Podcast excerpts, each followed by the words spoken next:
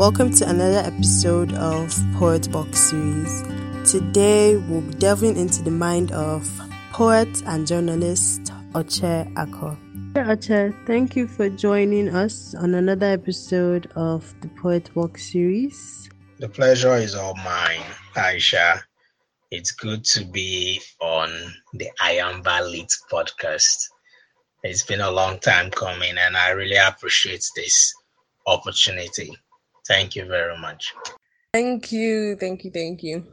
I particularly look forward to our conversation because you are someone that works behind the scenes, if I can call it that, and you're someone who's into publishing. So, let me explain more to our listeners about how you do that by reading your bio.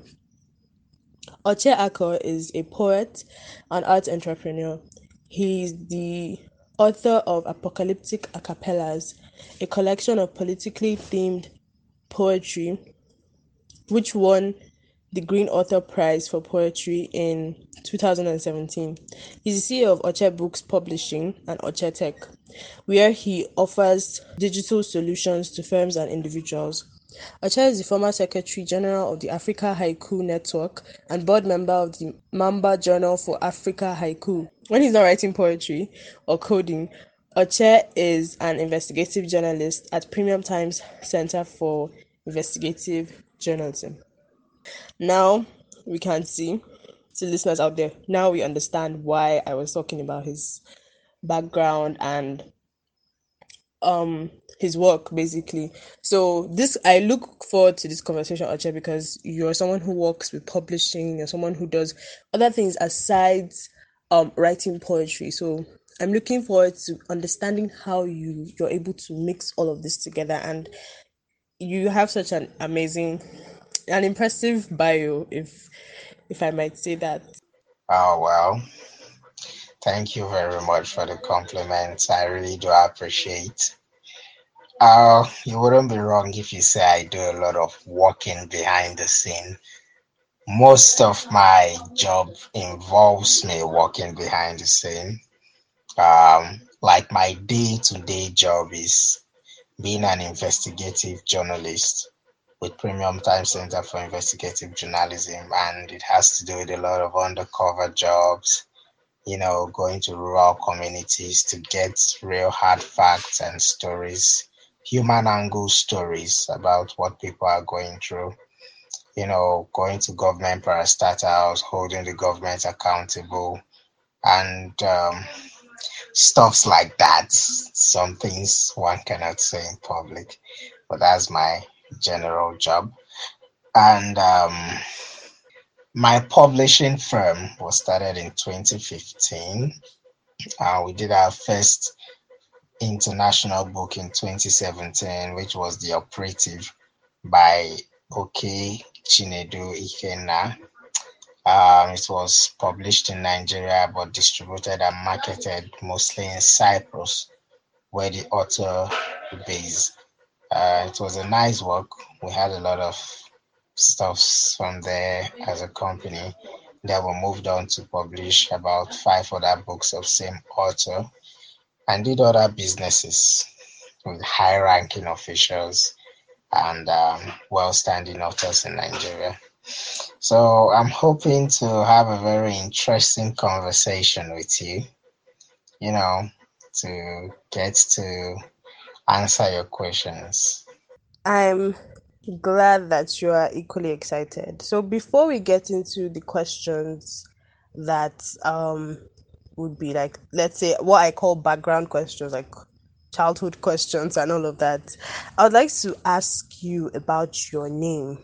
So Oche Akor is a traditional African name.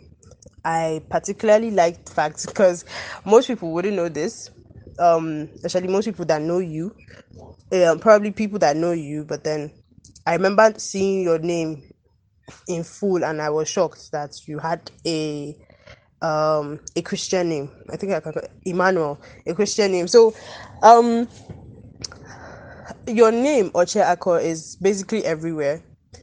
It's basically a brand. Oche books oche um digital solutions and it's such a it's a traditional African name, and this is a podcast that looks into um African literature through the eyes of African poets. So, do you feel like you using your name, your traditional African name, um, is in a way pop, um, promoting and and empowering yourself as an African creative, or do you feel like it was just something you felt like it was something catchy, something you could easily um, use to you know gain attention and get people talking when they talk about you?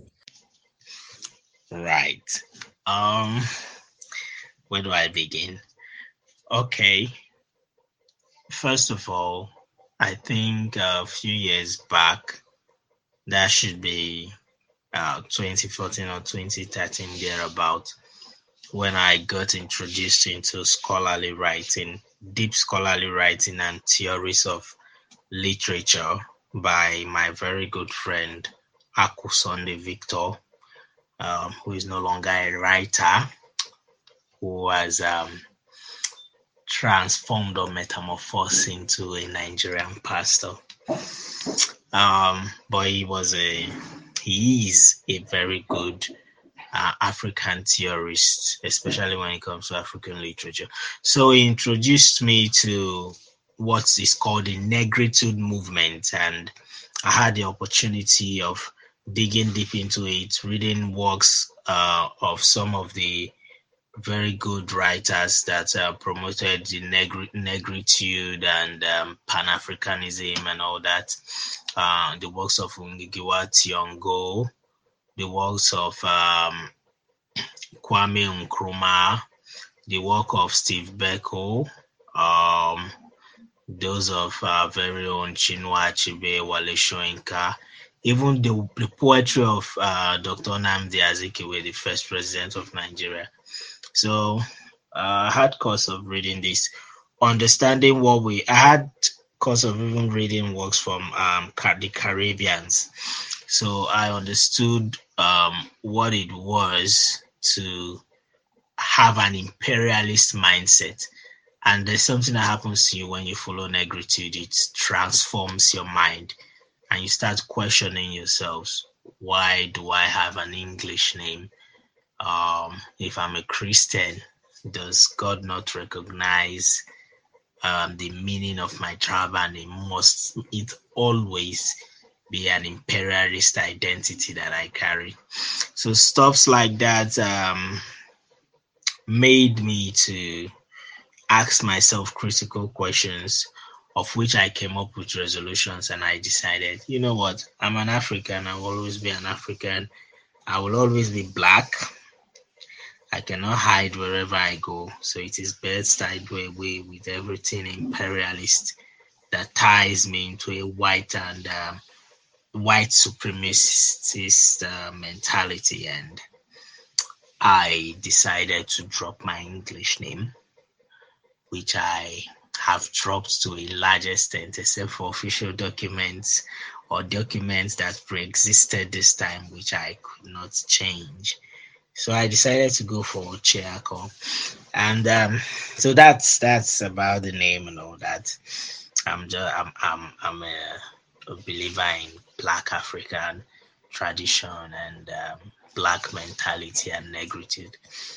As for using it in my business, I've always wanted to leave a legacy. The aim for doing business has always been for posterity's sake, not just for profit making. So whatever it, it informs the kind of business I go and the kind of products I put out and where I interact with clients. It's always uh, meant to shape or create a lasting legacy. And there's nothing as lasting a legacy as making one's name to outlive them. So if you see whatever I'm starting, although a lot of people may feel it's um, not a good thing to be do, they'll start asking, what if you want to franchise this company and all that? How are you going to do about the naming and all that? You should use a neutral name. And I let them know that um, this name is my identity. This is what I want to be remembered for. And there's nothing more interesting than my intellectual or mental brainchild carrying something that is a part of me. By the way, Oche is a very good name. It means king. So that's about the name.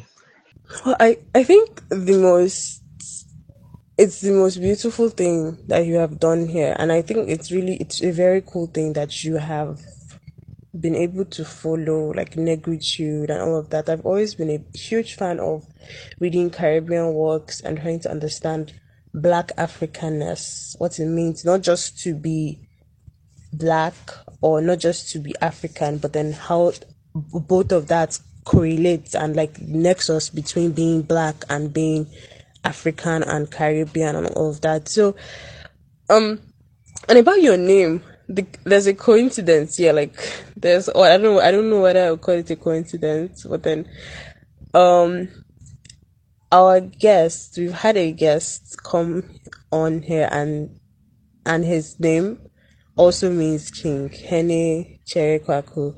Hene means king. I remember when I asked him about his name, he also mentioned that his name means king.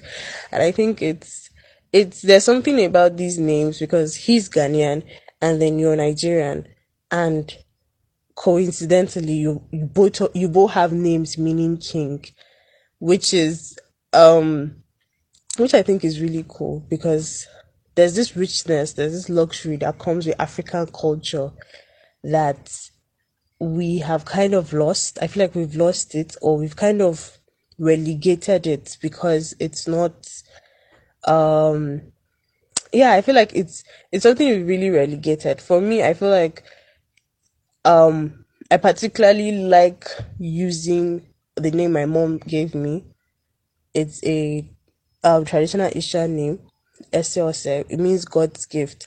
I mean when our parents name us give us these traditional African names, I feel like they put more thought into it than when they give us English names or when they give us Arabic names. Because I have an Arabic name and then I have a traditional African name, and I feel like it's this is one of the things that we, like you mentioned, have to use um when we're doing work and especially as a as an African publisher, someone who curates um works from African poets and writers, it's very important for you to believe in negritude. And I, I think it's it's such a wonderful thing how you've been able to to um unlearn colonialism in a way and and begin to fall in love with your language and your own culture despite how um colonialism and all of that yeah i would say colonialism has affected uh, the way we think about our names, about our culture. Okay, so to what I call the background questions. Um, what things fascinated you as a child? What was the the sort of thing that inspired you or would push you to do things when you were a child that has followed you into adulthood? You know, we are all kings and queens down here in Africa. Um, if you watch the history of great men, you see that at a point when artists, activists, poets, writers get this spark of who they are and decide to um, identify with who they are, what they do is they quickly change their name. Names are very important names are used to identify people. Um, Cassius Clay changed his name to Muhammad Ali. Malcolm changed his name to Malcolm X. We had the Venerable Elijah Muhammad. We have Ngugi, who adopted um, his tribal name. We have Wole Soyinka, who adopted his tribal name.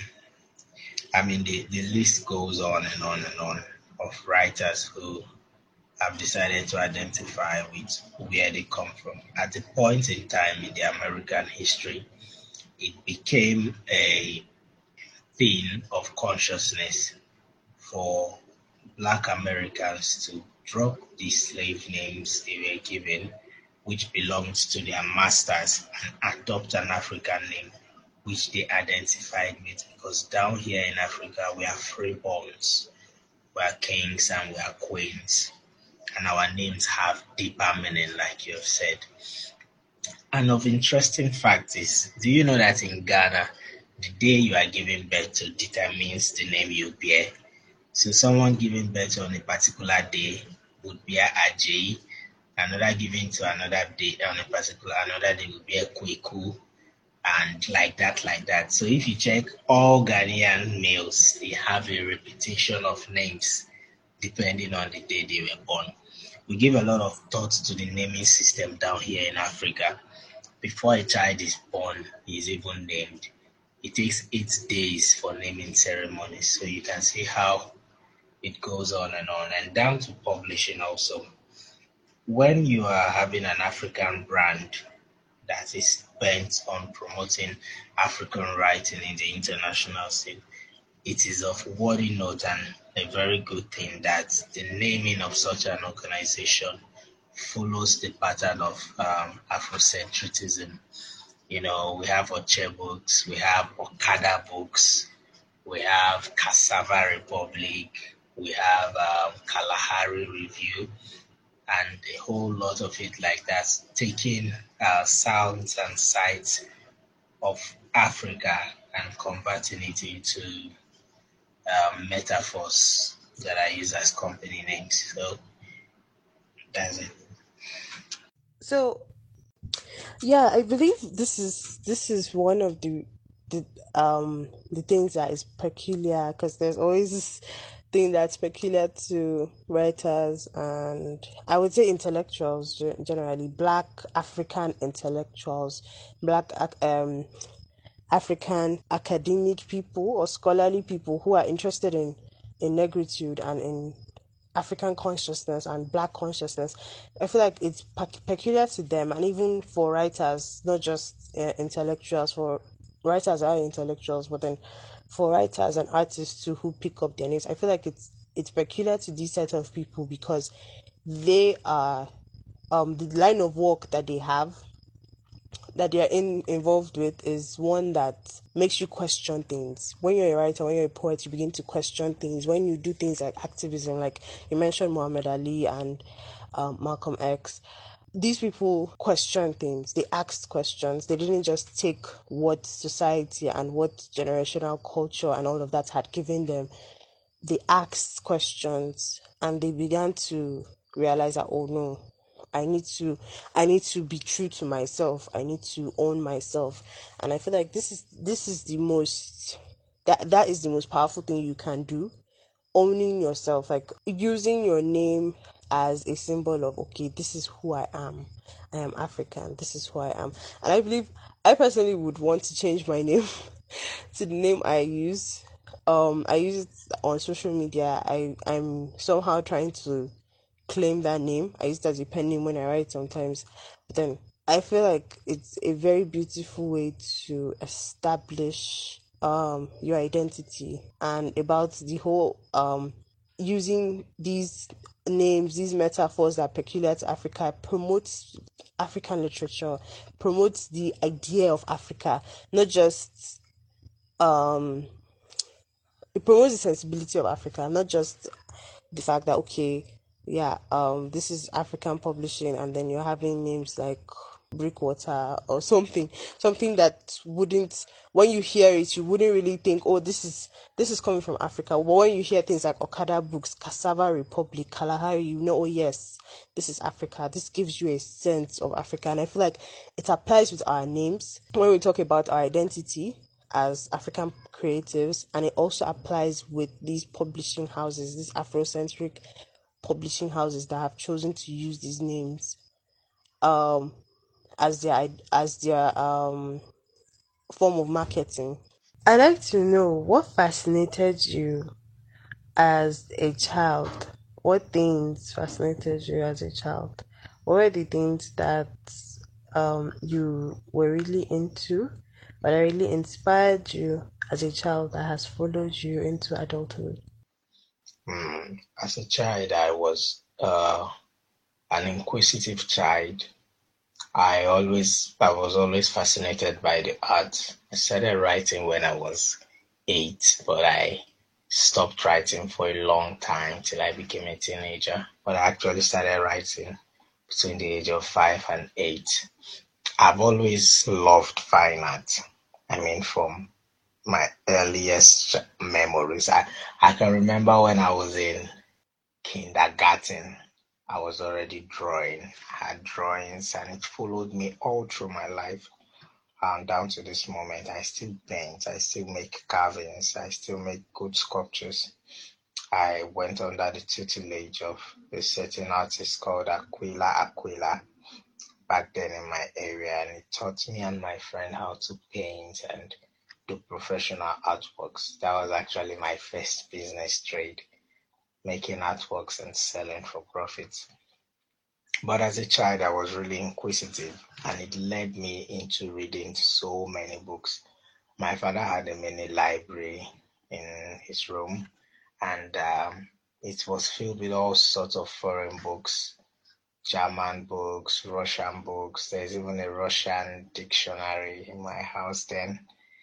But there was this particular book of British um, poems that struck me. had volume one and two. When he's not around, I'll go and scatter his stuff. And I just came across that book twice volume one, volume two. And it was all poetry, and I consumed, consumed it so voraciously it was so spiritual. Like I kept reading and reading and reading, and I fell in love with it. And that was my beginning. I read so much as a young man when I was very little. I read every book I could find.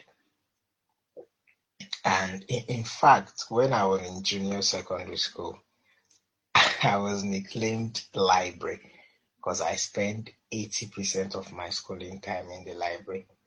There was no book in my secondary school library that I did not open, down to the newspapers. I opened every book science, art, commerce, literature, all encyclopedias A to Z. I opened every single book in that library during my six year period in secondary school.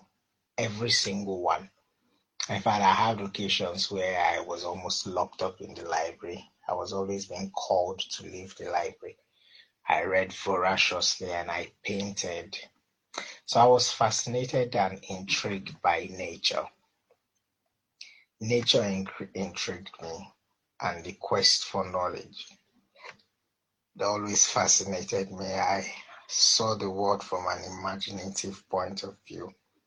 I observe. I grew up in an environment that was really nature friendly uh, the townships of Ajaokuta Steel Company Limited, very quiet residential area with a lot of bushes and uh, forest and nature. So I spent a lot of my time consuming nature, having personal dialogues with myself, having dialogues with trees, having dialogues with birds, coming back home to write good poetry. I still have some of my poems from back in the days.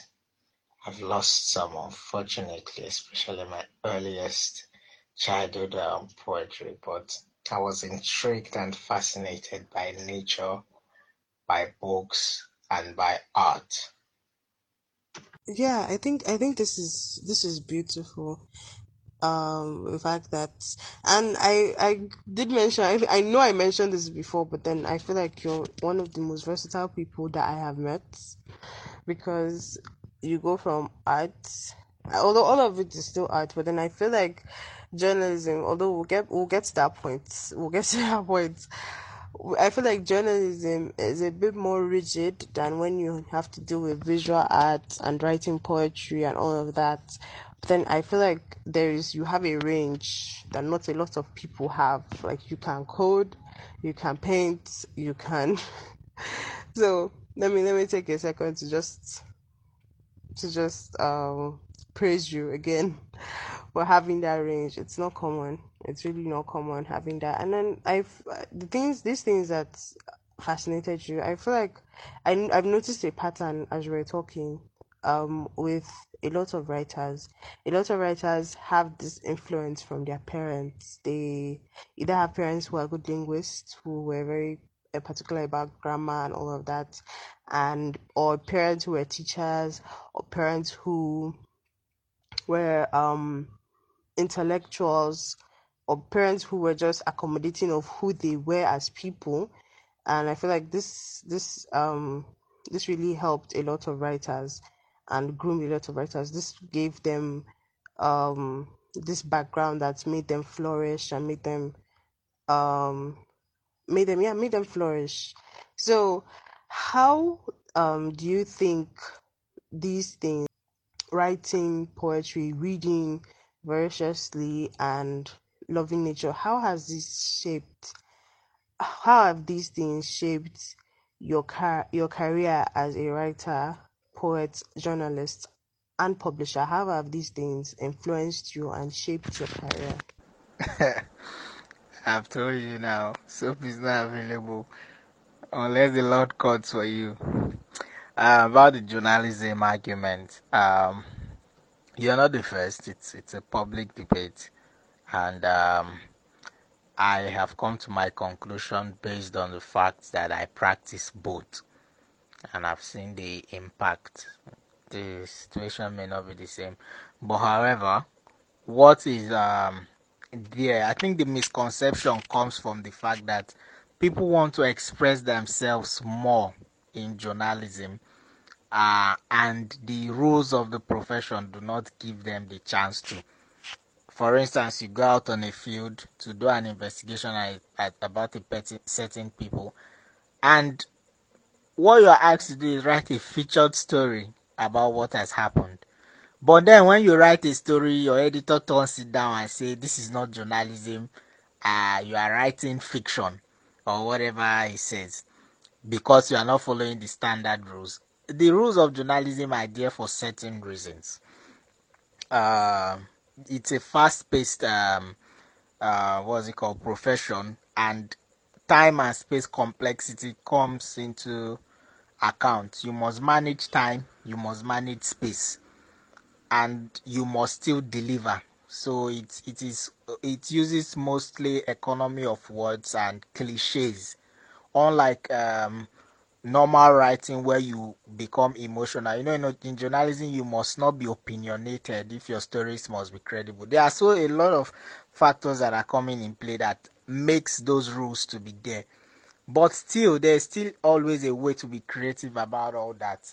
But where my uh, um, argument lies is that journalism gives you an avenue where you can get data that will come in handy for your creative writing. So you can come up with for every story you, you get to do and you don't um, you cannot express yourself as you want in journalism. There, there's always an option to come up with a, a creative writing story from that story, that journalism story.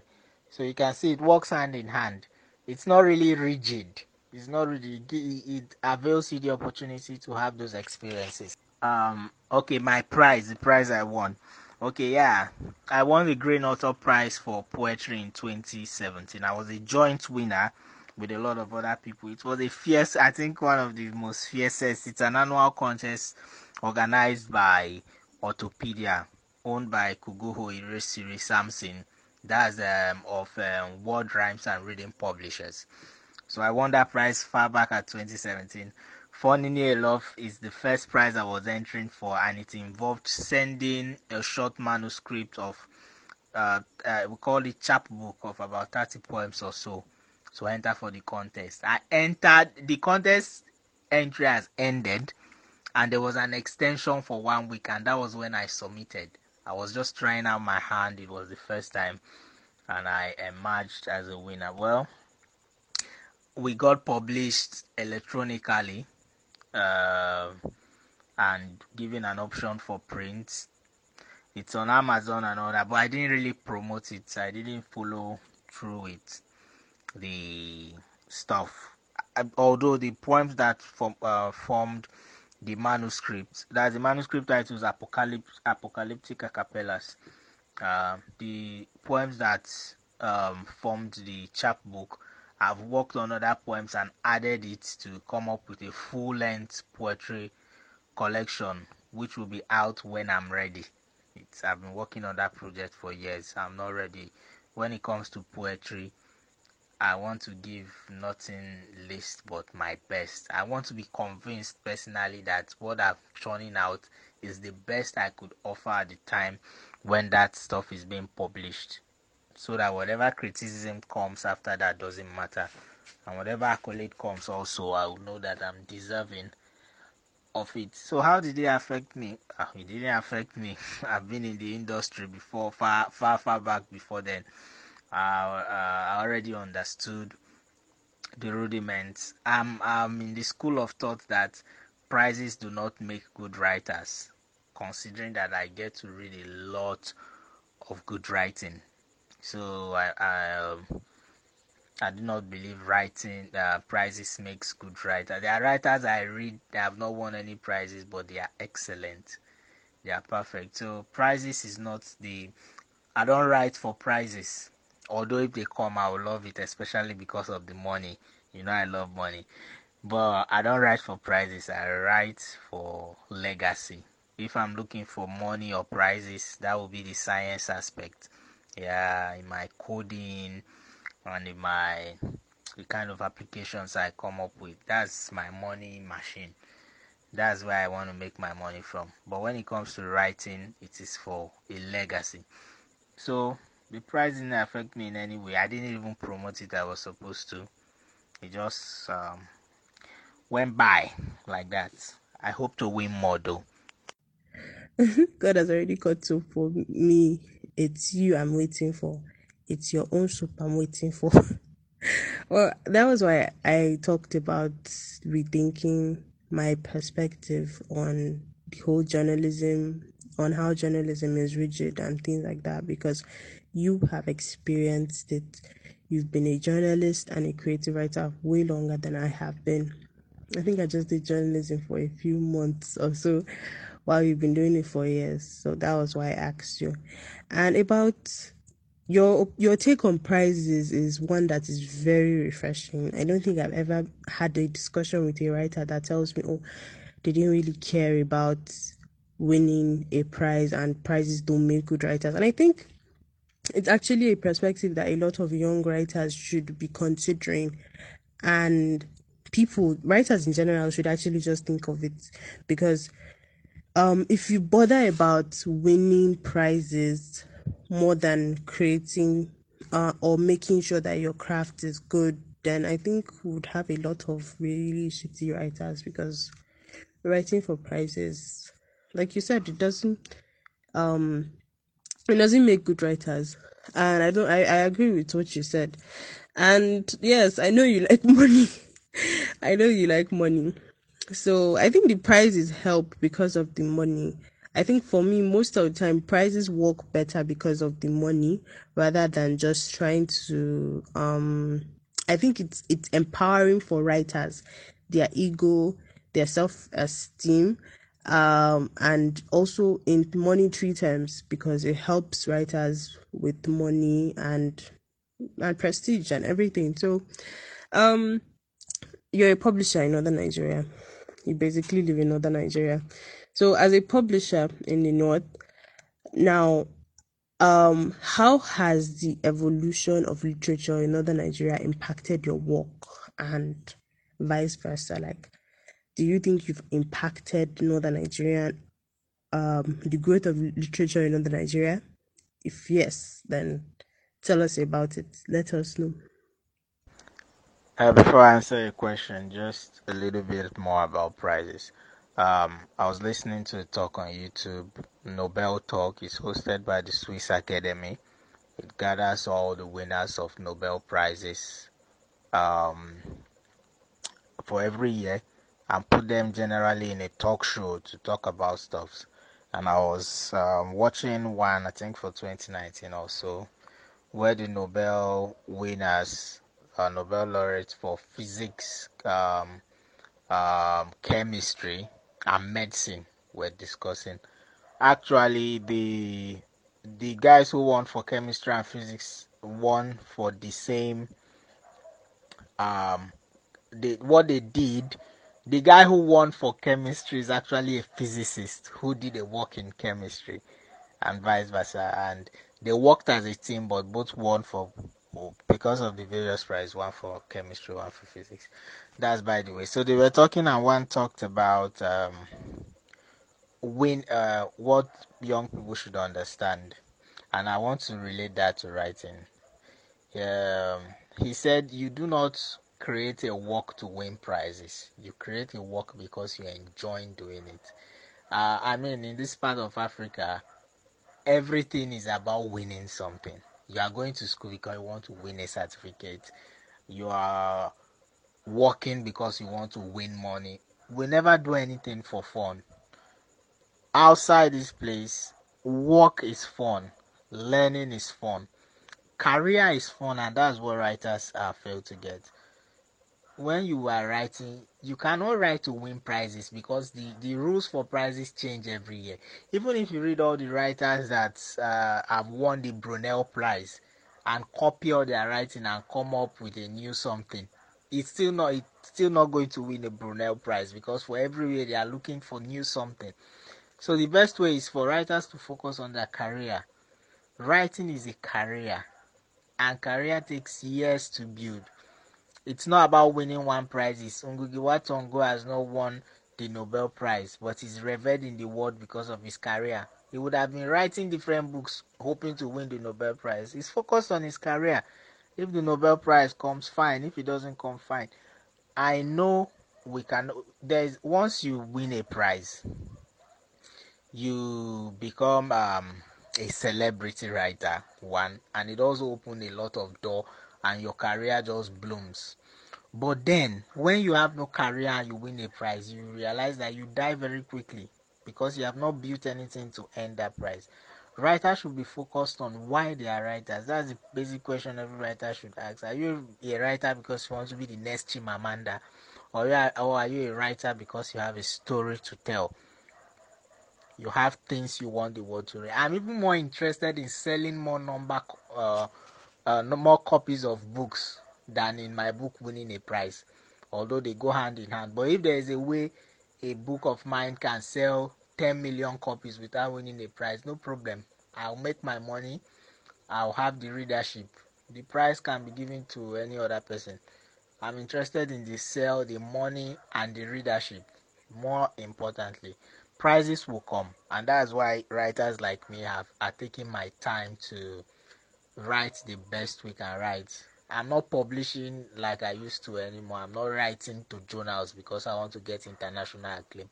I'm building my craft, building my career, and if eventually that comes, fine. If it doesn't come, we keep moving. We build a career over time. Now to the question.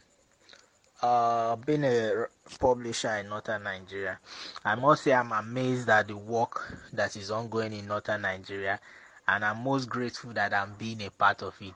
Although my publishing firm is the business model is structured in a way where location does not affect us. So I've had uh, my client base because of technological inclinations is worldwide. So I've even done business with people far, far from my geographic location than I have done with people within. However, the evolution in northern Nigeria is something that I am very proud to be a member of. Hilltop Creative Arts Foundation by Dzukogi is doing a great job. Uh, uh, Hadiza Yelf Foundation in Kaduna is doing uh, a great job. Abu Festival is doing a great job. I mean, we have a lot of guys that are actually bringing down what has been the norm in the south and the west to north, and it's going to be bigger because we have the population number one, and once we get it right, it's something we can retain for years. And there are already existing models. The Northern Nigerian Writers Summit have existing models to get these things done the last election that was held for the Northern Nigerian Writers Summit, I, I, pers- I was the secretary of the electoral committee together with uh, Diego um, Oken Yodo, the CEO of ISU Media, and uh, former staff as uh, uh, United Nations, uh, together with Khalid Imam of um, University, Kano, who is one of the most published writers in northern Nigeria, having bulky works in um, Hausa and English. When I was in Minna, we had the opportunity to meet and interact for for days, and I had the opportunity of seeing some of his work, well printed in northern Nigeria, of the highest quality and very bulky. He's doing a great job. Then let us talk about uh, Uche, Uchenna Emelife, who is in um, Udus, Usman Dan Fodio University, Sokoto, uh, sister, uh, brother to Jennifer Emelife, a family of great writers who are doing a great job with Book O'Clock Udus. Then let's even talk about you and Halima. I mean, you guys have done a lot of work. So say so. We have a lot of young people taking the bull by the horn, and it's so interesting. Um, the the things we have been able to do, and we'll do more because we are young and we have all the time to make all the mistakes and correct them. But I believe it's going to go far. I have a project coming up which I discussed um, with some of the key heads. Um, anyway, I won't discuss it here. I won't discuss it here. But it's a big project and it's centered about um, northern Nigeria. I'm trying to give my beats um, to literature in northern Nigeria. It's going to be a big project. A lot of writers are going to gain, and I'm going to gain from it also. It's coming out for Oche Books probably this year or next. Why don't you want to share it with us? Do you think you can trust us? Come on, you can share it. This is a safe space. Please, please share it with us. Yes, I do believe that we have the capacity, and it's like you have an agenda to let the listeners know everything about me. to the extent I'm bringing my second name Belly, I think, yeah, I think I've, I think I've mentioned my name here before, so yeah, it's not that bad. the whole idea of prizes and everything is, I think, like you said, if you have the career, I feel like even the people that win these prizes, they just do their thing and then they win. It's not really, they don't really go after it. It just comes to them. It just comes to them. And you're right.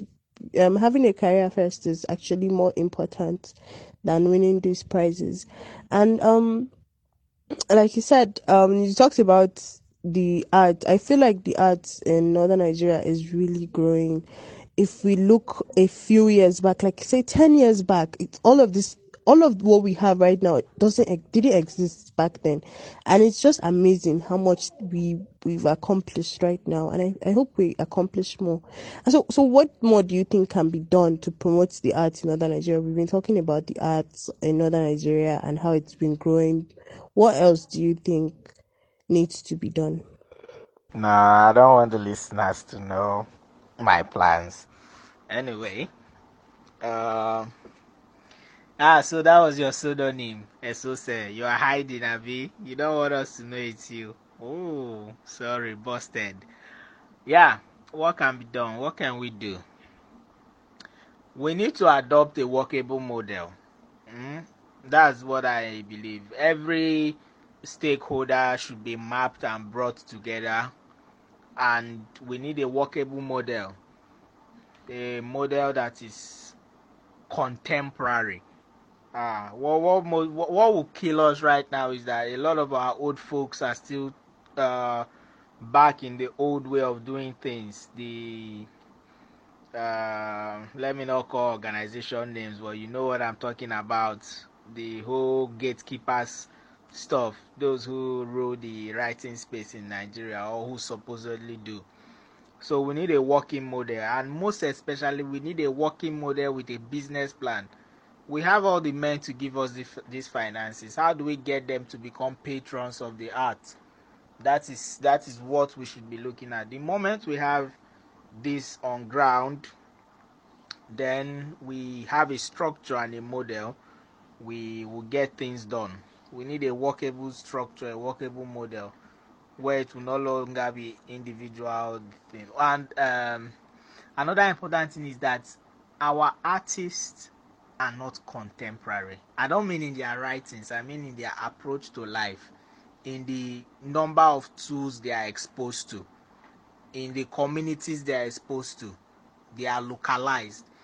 Uh, there's something we do in uh, techno and tech, the tech uh, sector, and it's called community development, where someone with a great idea makes sure that that idea is brought down to the community and team level uh, of of the even down to primary and secondary schools, so that it's called system thinking, so that people can be educated in a particular way of doing things, so that in let's say two, three, five years, the the the output from such people who have been trained can meet up with the standard we are trying to do, uh, put. I don't, I don't want to get into details, but I believe uh, we'll get what I'm saying. So those are some of the things we'll do. Finance is very important.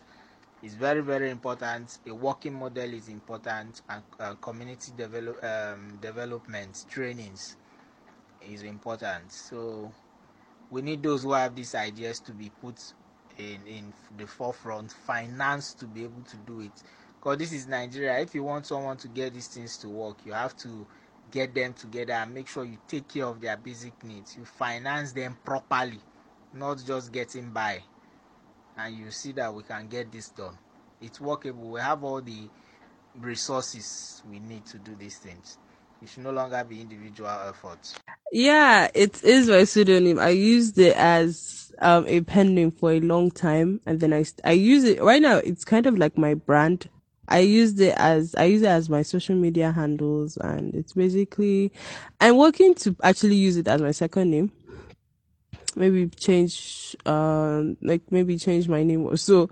But I think I have talked about it. Don't worry, I don't think you busted me because I think I mentioned it while I was talking to someone else about uh another poet about names, traditional um African names. So um, yes, I think what you mentioned is so, so important. The whole module thing, I think we do need a module in northern Nigeria, but I don't think there's a module in southern Nigeria. I think it's just more financing and more, um, more people willing to train people. Like look at, um, say purple hibiscus, My purple hibiscus, um, creative writing, um, I hope I'm right getting this right. Uh, I, th- I, I don't know if it's Purple Hibiscus Creative Writing Workshop, the one that um Chimamanda does. I don't think it's for only Southern Nigeria, but then it's hosted in Southern Nigeria, and then it's hosted in Southern Nigeria. Though, I think what we need to do is create investors too.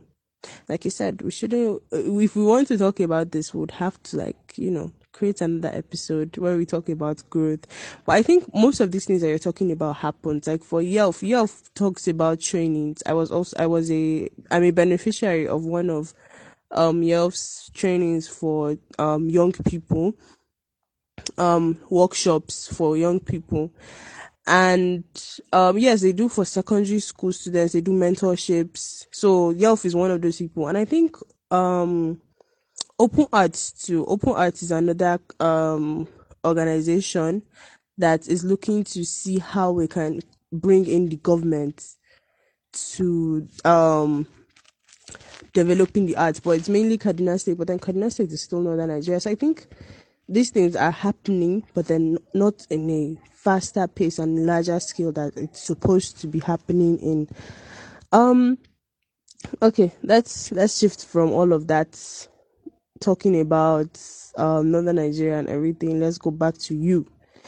Uh, so, what do you want your readers to see in your works, in your journalistic pieces, in your published, right? Like your the the books you publish, the the things you code, and your personal works, like your stories, your poems, your essays. What do you want your readers to see? What do you want people to see in them? Interpretation is for the reader. My duty as a writer is to express myself as explicitly as I can, to tell my own story in the best way I can. Interpretation is left for them. Um, I want my readers to notice the pattern of my work. I want them to follow the journey across all books and across all poems. I want them to interact with the general theme and see how it affects them as individuals. I want the message of every book I write or work on to go out. For my publishing, I want my readers to see the quality and the effort put into making every piece available. For my coding, well, ah, there's nothing to see there. If I make an app and it's out on air, they would see it. I want it to do the function for which it was created. And um, there's one we're working for for books. It's gonna be a bomber when it's out. But it's all and it works. So that's that's basically it. Wow. Snap, snap, snap, snap, snaps. I give snaps to people that I'm impressed by. And I am I am definitely impressed by you. Well, I guess we we have a lot that we are expecting from your chair. So we we have a book, yes, and then we have an app now, and then there's something else. So that's good. That's really good. Okay, so okay, next question. This question is a question that I particularly like, and I've actually been looking forward to it since ever since you talked about prizes and prizes non not being um not being prizes not creating good writers. I've been looking forward to asking you this question. So if prizes don't um create good writers, careers create good writers. So yeah. With your fresh perspective on what literary success is, what would you describe as literary success? I want to know. Please enlighten us. That would depend largely on the writer. Why does one become a writer? Um, writing is not just like any other career where you say, I want to become a doctor because I want to help people. Writing is a vocation, it's a calling. It's not a, though it's a career, but it's not a direct career path. It's not like journalism where you say, I want to be a journalist because I want to fight government. There's no cliche for being a writer different people are called to be writers for different reasons. The fulfillment of the purpose for why one became a writer is the payment for writing. Then, in addition to that, next for me would be um, having an audience over a long period of time. For instance, um, if you have been writing professionally for say 15 years, in 15 years you have built a, a stable audience where anytime you churn out a piece of writing you have a ready market for that uh, piece of writing that it will be consumed the next then will be the ability to get sustenance from your writing so the career one has chosen as a writer to say that person is successful it is how well the career is able to fend for the writer. Are you making money from your writing while still being fulfilled? Are you selling high numbers of uh, copies of your books? Those are the fulfillments for me. Then you can start talking about uh, recognition from bodies that matter is your writing making an impact to the extent of being recognized so that's the hierarchy of um, success for being a writer for me. Hmm. I agree with this actually. In an in a way, just like God calls a prophet, like you mentioned, a calling, it's a calling.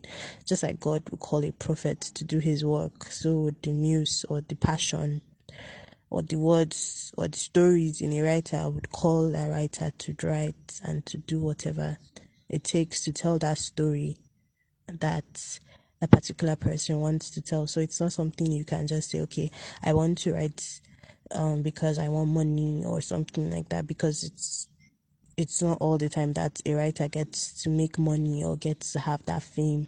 But as long as they are telling their stories, it should fulfill them, I think. So, in an alternate universe, what would you be? Hmm, that's a big question. What would I be? What would I be? that all depends on the species and the character traits of what that parallel universe would be. But uh, hmm, that's a really hard question. Uh, first of all, I would be an American politician, probably given birth to or lived around the 1900s, the time of Ralph Waldo Emerson. Yeah, I'll be something very close to what what he is. That's what I'll be. This is a very interesting answer. Like I can when you said species, I was like, what? Species? Seriously, you really unlocked the possibilities of this question because you could be something else. You could be, I don't know, a rock or something like that. Well, I, I think I can relate a lot to your answer because I feel like I should have been born in 1980s America or Britain. I don't know why. Maybe it's because I watch a lot of movies set in there and I, I just like how they dress, the music they listen to, and all of that. Well, okay, speaking about the past, living in past and then moving on to the future, what are your plans for the future? Yeah, when we talk about the 1980s, um, there's this belief by a group of people called the Transcendentals. Um, it's an ancient um, order. Uh, Ralph Waldo Emerson was a member. It was started by the by Pythagoras the formula philosopher and mathematician that formed the Pythagoras theory. And they believe that when a person dies, their soul changes form depending on how well they lived their previous life. That a person does not die, that life is energy. So once you die now, depending on how you live your life, it will determine what you will become in your next life, and your energy keeps changing form, and nature is one.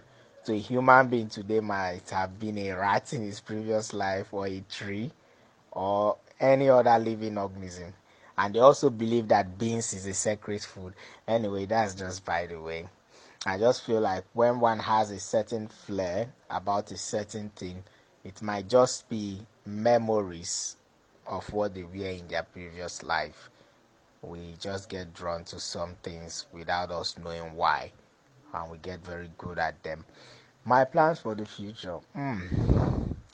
I have so many plans. Like I have so many things I want to do. Um, so many projects in my head. So many projects I've put to paper, and I'm involved in a lot of things right now: politics, literature, technology. Um, just the, my plans for the future is actually to make money to an extent that I can chase all these my projects and see that all of it is a success. But for the short term uh, period now, um, I'm working with a lot with uh, BM Dzukogi for his Here's First uh, pro- uh, festivals. We're also coming up with Nipo Fest, the Nigerian Poetry Festival, and it's going to be one of the biggest uh, in the country. So these are some of the things I have in stock, and also to finish some of my books. Yeah. Hmm, I wonder what I was in my past life. Is there like some sort of soothsayer or palm reader that can tell us what we were? In typical Igbo cosmology, I think uh, one can be told about their previous life by some dibia. I'm not so familiar with it, but when I was doing re- research on reincarnation, I got to learn about some of these things. That's really interesting. Maybe one time I'll consult a Dibia to tell me what or who I was in my past life. Maybe I think that's the quickest thing I can get because um, you might not have a lot of palm readers in Nigeria. Thank you so much for joining us, Oche. This has been one of the most interesting conversations that we've had. Good luck on all your projects and all your future endeavors. Thank you. Thank you so much, Esosa. The pleasure is all mine. And shout out to Ayam Ballet's cast. You're one of the best. Peace. So that was Oche Akor Thank you for joining us on another episode of the Poet Box series.